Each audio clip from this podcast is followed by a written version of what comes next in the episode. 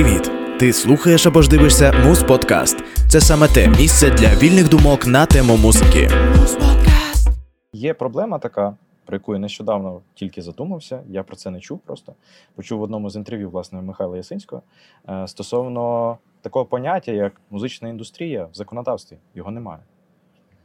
Так. І музична індустрія м, взагалі існує в нас в Україні зараз. Це дуже м, хороше питання, Паш, але е, ти знаєш, воно настільки масштабне, тут настільки багато тем, нюансів е, і, і ну, прямо цілих сфер по темах про музичну індустрію, законодавство, про те, як вона в нас існує. Е, що це можна дуже довго говорити про це. Да? Ну, давай попробуємо теж там пробігтись по вершках. Е, музична індустрія це реальний сектор економіки Так. в Україні, який почав приносити немаленькі гроші. І так, це дуже дивно, що дотепер немає в законодавчому полі е, зафіксовано такого поняття, як музична е, індустрія. Е, Це ніяк не, е, не відображається в ділових якихось там е, відносинах, які можна закріпити на законодавчому рівні. Це просто зараз сукупність е, артистів, одиниць якихось там е, ну, інфраструктурних, які між собою якісь мають договори. Дуже часто це все в темно, в чорно е, відбувається. І тут настільки багато. Речей, про які треба говорити і піднімати, що я думаю, це зараз навіть поки що не є актуальним. Але з часом це потрібно впорядковувати, тому що програють від цього всі: і держава, і державний бюджет, і артисти, які ніяк е, не зафіксовані в законодавстві, і організації продюсерські, і музичні студії, і роялті, е, які отримують артисти. Тобто, це глобальна величезна сфера, яка, в якій крутяться кошти. І яка буде рости, я в цьому абсолютно переконаний, е, яку треба буде розрулювати. Але мені здається, це з часом все відбудеться. А підскажи, власне, серед твого оточення в мирний час і, можливо, під час війни, чи ведуться принаймні розмови, а можливо навіть процеси щодо вирішення ось цих проблем? Звичайно, до війни дуже інтенсивно велись процеси, але оскільки це тема непроста, і теми йшли, е, ці процеси йшли непрості. Ну, можна згадати про те, що от, е, Міша він е, був ініціатором створення профспілки Так. музичної. Е, наспра... Насправді зараз поговоримо і про це. Насправді тема музичної проспілки е, піднімалась, мабуть, з початку 2000-х років. От. Це Е, важливо, насправді. І, і один час навіть е, мені хотіли зробити профспілку, тому що це ну, якби само собою напрошується, тому що це, ну скажімо, необхідність. Так. Так. І от Міша разом з, з однодумцями е, зробили такий проект, ну, таку організацію. Я теж був е, в якійсь мірі залучений в цей процес. Розумієш, профспілка е, це непроста річ. Профспілка це щось таке, крім того, що має хтось е, цим займатися безпосередньо, не одна людина, а це група людей повинні займатися. Кожен в своїй галузі. І вони, знаєш, вони, мабуть, не повинні бути тільки бізнесменами, вони повинні бути теж, скажімо, це скорше е, громадська діяльність, ніж бізнес. І ця громадська діяльність е, теж в якійсь мірі на волонтерській, на волонтерських, частково на частково бізнес-засадах. Е, Тому це питання непросте. І крім того, що тут повинно бути розуміння спільної мети для всіх учасників. е, І я так думаю, що ця профспілка, яка була створена, саме на от етапі знаходження спільної мети, тому що спочатку все ніби пішло добре, але потім в різних е, учасників, е, в представників різних сфер бізнесу е, виявились розбіжності в спільній меті. І тому почався оцей чуть-чуть колгосп. Кожен гне свою лінію і не можуть знайти оцей базис, е, на якому зійтись. Е, Плюс, е, скажімо, було запропоновано вносити внески учасників. Я зразу побачив, що з цим будуть проблеми. Тобто, на отримання громадської організації, такої як профспілка музичних діячів, потрібно фінансування. Держава не дає, внески не здають. Хто на себе візьме е, розходи по цьому банкету? Так, от ну от такі от прості речі. Тобто, відсутність спільної мети. е, неможливість знайти, відсутність фінансування, відповідно, відсутність волонтерів, які би на своєму ресурсі, маючи якісь там, скажімо, тили прикриті, могли би це все впроваджувати. От і все, поки що. Ну а зараз взагалі ми розуміємо, що ну скажімо, відсунувся цей пріоритет на потім. Ну так, але нам відверто потрібен цей мозок, де будуть вирішуватися глобальні проблеми. Мозок є питання в організації діяльності. Де мозок? Ам, Ну, ну той самий Міша, там достатньо було моз...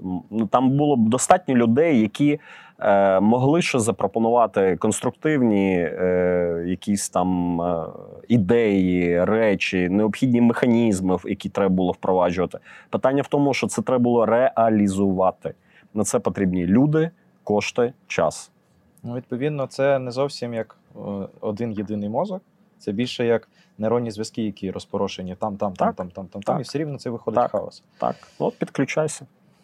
Та ми цим і займаємося. Рома, підскажи, будь ласка, е, окрім проблем, є же ж і хороша сторона Так. цього всього. Наскільки ти бачиш, як за останні 2-3 роки е, українська музика і індустрія виросла, якість музики, звучання виросла, якість підготовки молодих артистів виросла? Можеш описати твої спостереження? Ну е, я завжди насправді про це говорю: е, про тренди, про тенденції.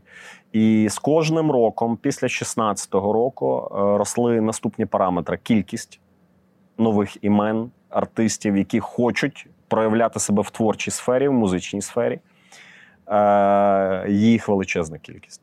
Ми, от е, на цьому нашому ресурсі вікно.нет е, почали робити, скажімо, перелік, да, ну скажімо, реєстр українських артистів. Ми вже дійшли до тисячі, і ми розуміємо, що ми не перелопатили ще і половину. Дуже багато нових імен, які пробують себе, і, і то появляються, то зникають. Це нормальний процес. Друга тенденція це нарощування якості, оскільки ринок вже досить конкурентний, е, досить велика конкурентна боротьба, скажімо, в кожному майже стилі музичному то е, артисти нарощують якість, музичні студії нарощують якість. Крім того, ще один тренд це нарощування креативності. Тобто потрібно чимось виділятись, е, шукати якісь фішки, нове звучання, якісь технологічні штучки вставляти в аранж, допустимо. Е, Нам ну, різні способи є цього. Та?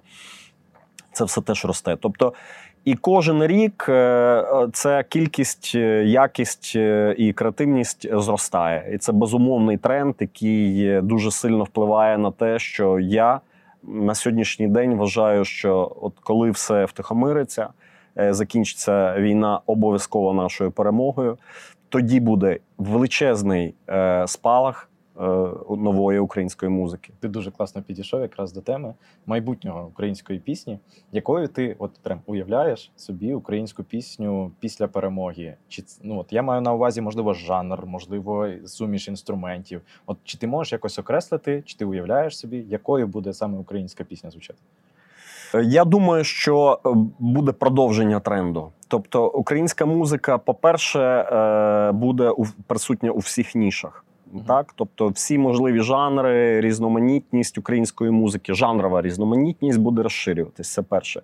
Друге, я не можу виділити якісь жанри, який буде домінуючим. Ну зараз це такий, е, типу, е, такий ритмічний, можливо, трошки прирокований е, Так, стиль, який схожий трошки на марш. От зараз е, Пономарьов, е, Дзідзьо, Антитіла записали таку бойову пісню, бо вони підтримують бойовий дух. Так? Але так само ми бачимо, що е, і лірика українська дуже сильно розвивається, тому що це нова глибина переживань відкрилась. І це переживання не з мозку, це переживання серця. Е, Оця ліричність е, е, завжди традиційно притаманна українській музиці, вона теж буде глибина, вона буде теж рости. Зараз всі співають на теми часу, в якому ми живемо, і переживань, які ми повинні ділитися з оточуючим світом. Цей час, звичайно, зміниться. І е, знову буде запит на трендовість, на модність, е, і будуть в різних жанрах е, це проявлятись. Та? Тому я просто думаю, що коли закінчиться війна, то, скажімо, українська музика буде одною із найбільш, е, скажімо, якісних на території Європи взагалі. Тобто, скажімо, український продакшн, український е, автор, композитор, аранжувальник, виконавець, гурт буде, скажімо, на рівні звучати з німецькими, французькими, я вже не говорю чеськими чи польськими колективами. І це буде окремий культурний ринок. І я переконаний, що ми знову ж таки е, вирішимо ще одну традиційну проблему для української музики: це відсутність великої аудиторії споживацької. Мені здається, що ці події вони е, значно збільшать е, аудиторію внутрішнього споживання в Україні.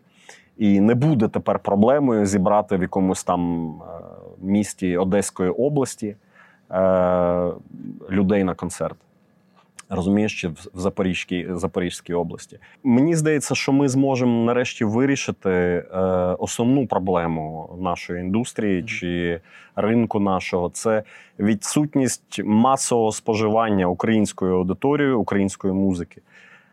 Після війни, після цих подій, які всі пережили, е, я вірю про те, що кількість е, симпатиків української музики, споживачів української музики. Е, виросте.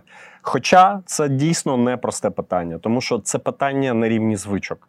Якщо люди звикли споживати російський продукт, їм прийдеться прикласти зусилля для того, щоб е, споживати український продукт. Це треба щось таке зробити, як тумблер переключити, і треба цей тумблер, тумблер переключати декілька разів. Люди ліняться це робити. Але все рівно багатьох ця війна потрясла настільки, що я думаю, вони це зможуть зробити. А от є в тебе серед твого оточення, або ж, можливо, не оточення, а взагалі от спостережень от, артисти чи діячі музичні, які, наприклад, ти був от однієї думки, тут вона різко змінилася, чи в позитивну, чи в негативну сторону. Хтось для тебе відкрився зовсім по-новому. Можливо, можна без імен, але от чи є такі історії в тебе?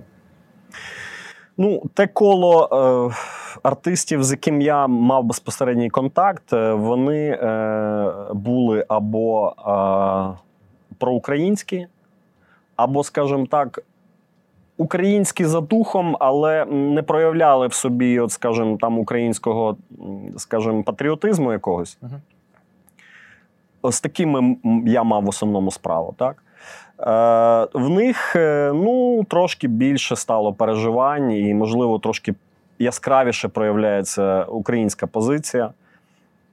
З тими, що яка різниця, я особливо не контактував, скажу зараз е, зразу. І те, що мене, звичайно, так е, трошки вразило, був якийсь там спільний телемарафон, концерт, е, по-моєму, для Польщі чи в Польщі. І там всі на випередки співали гімн mm -hmm. і патріотичні наші пісні. Ну ну окей, окей. Ми розуміємо, що е, їм треба було заявити свою проукраїнську позицію. Я це сприймаю все рівно в позитивному ключі. Хоча, скажімо, серед переліку цих артистів якраз більшість таких, що вони завжди утримувались від, е, знаєш, приналежності до України як нації, як держави, як, як ідеї. Е, і вони такі були завжди нейтральні. Ми вище етава. Да? І от тут вони перші побігли з прапором е, українським попереду. Ну, це нормально, це нормально. І це дуже добре, що вони зараз зробили цей свій вибір і вони заявили свою позицію. І дійсно таких багато.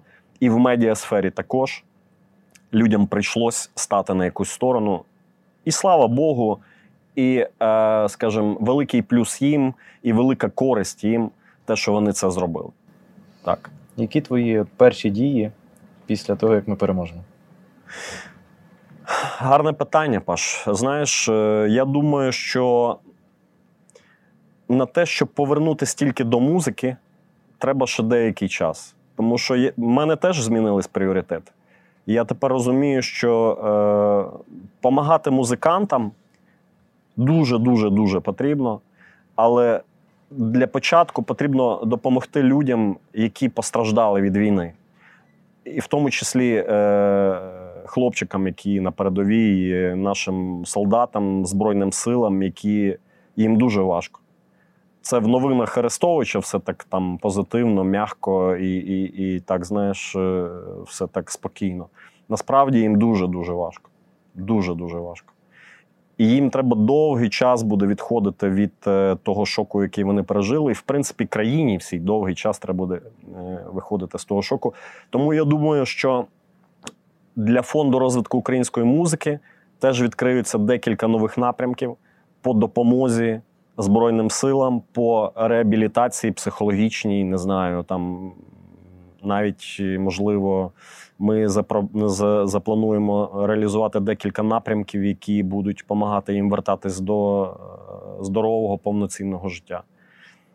Ну, от такі в нас поки що плани. Ми працюємо над ними. Чи є в тебе якісь е, здогадки, коли війна завершиться?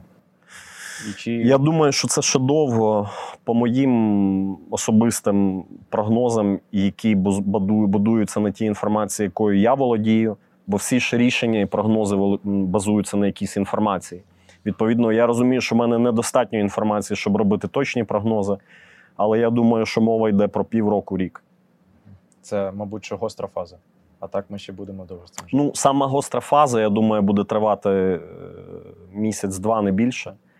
Тому що в жодної сторін немає ресурсів на те, щоб е, гостру фазу тривала, щоб вона тривала довше. Але це все буде далі позиційна боротьба з якимись там е, тимчасовими тактичними успіхами.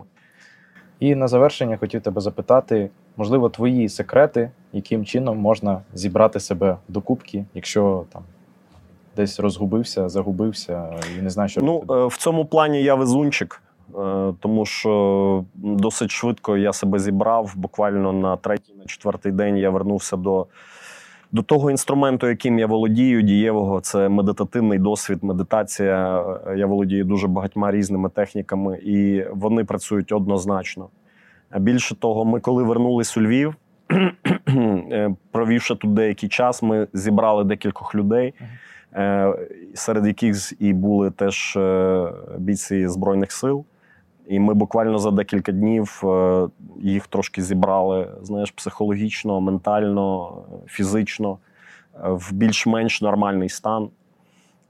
Тому медитація це дуже дієвий спосіб для того, щоб себе зібрати. І є техніки, які буквально це можуть зробити з людиною за тиждень, поставити на ноги. Тому в цьому плані я везунчик. Е, Я цим займаюсь довго, в мене хороший досвід. Я особливо це не свічу. Але для мене це є, для моїх друзів це є. І синів своїх ти також це працює. приучуєш. Я їх не приучую. У нас нема такого, знаєш, е, дисциплінарного наказового е, режиму в сім'ї. Просто є пропозиція, і якщо є відгук, тоді вони долучаються. Але так, вони теж брали участь, і, і теж це їх, е, скажімо, зцілює. Тримає в нормі, тримає в фокусі, в нормальному стані, без всяких там оцих перепадів, е, качель емоційних. Це дуже дієвий спосіб. Ну і от останнє слово, яке би ти хотів би от нашим глядачам, слухачам, хто буде дивитися і слухати цей випуск, що би ти хотів побажати в цей час? Слухайте, ну зараз е, можна побажати тільки одного: перемоги нам всім, е, стійкості нам всім. І е, насправді це дуже важливо, що ти зачепив, е, як зібрати себе, тому що е, наші рішення вони завжди будуються на емоційному стані. Від стану людини приймаються рішення, а після рішення йдуть наслідки. Тому те, як ми живемо, в кінці кінців залежить від наших станів. І вміння зібрати себе, як ти правильно сказав, вміння налагодити себе, свій психоемоційний стан це дуже важливо. І деколи, ну скажімо, це може е, мати якісь фатальні наслідки. Тому треба завжди бути в позитивному стані. Тоді будуть правильні рішення, тоді будуть хороші наслідки. Але зараз нам всім потрібно перше вирівняти себе, друге вирівняти своїх близьких, якщо це можливо. І третє, всім нам однозначно треба працювати, включатись в роботу над перемогою, тому що кожен з нас вносить свою краплинку в загальну перемогу. І я вважаю, що зараз справа кожної людини в тилу працювати на те, щоб ЗСУ могли отримати перемогу. Тому тут треба всім включатись, і тут безумовно немає. Немає такого, знаєш, е, бути відношення, що я там десь сторонці е, перечекаю, чим це все закінчиться. Треба всі сили туди. Тому що чим більше ми зараз поможемо, тим менше потім нам прийдеться розгрібати наслідки, жахливі наслідки цієї війни. Дякую тобі, Рома, взагалі за роботу, яку ти пророблюєш і пророблював, і будеш пророблювати, і за цю теплу розмову. Дякую. Дякую. Підтримавши нас підпискою чи поширенням подкасту, ти автоматично підтримуєш Україну та український контент. Дякуємо тобі. Все буде Україна.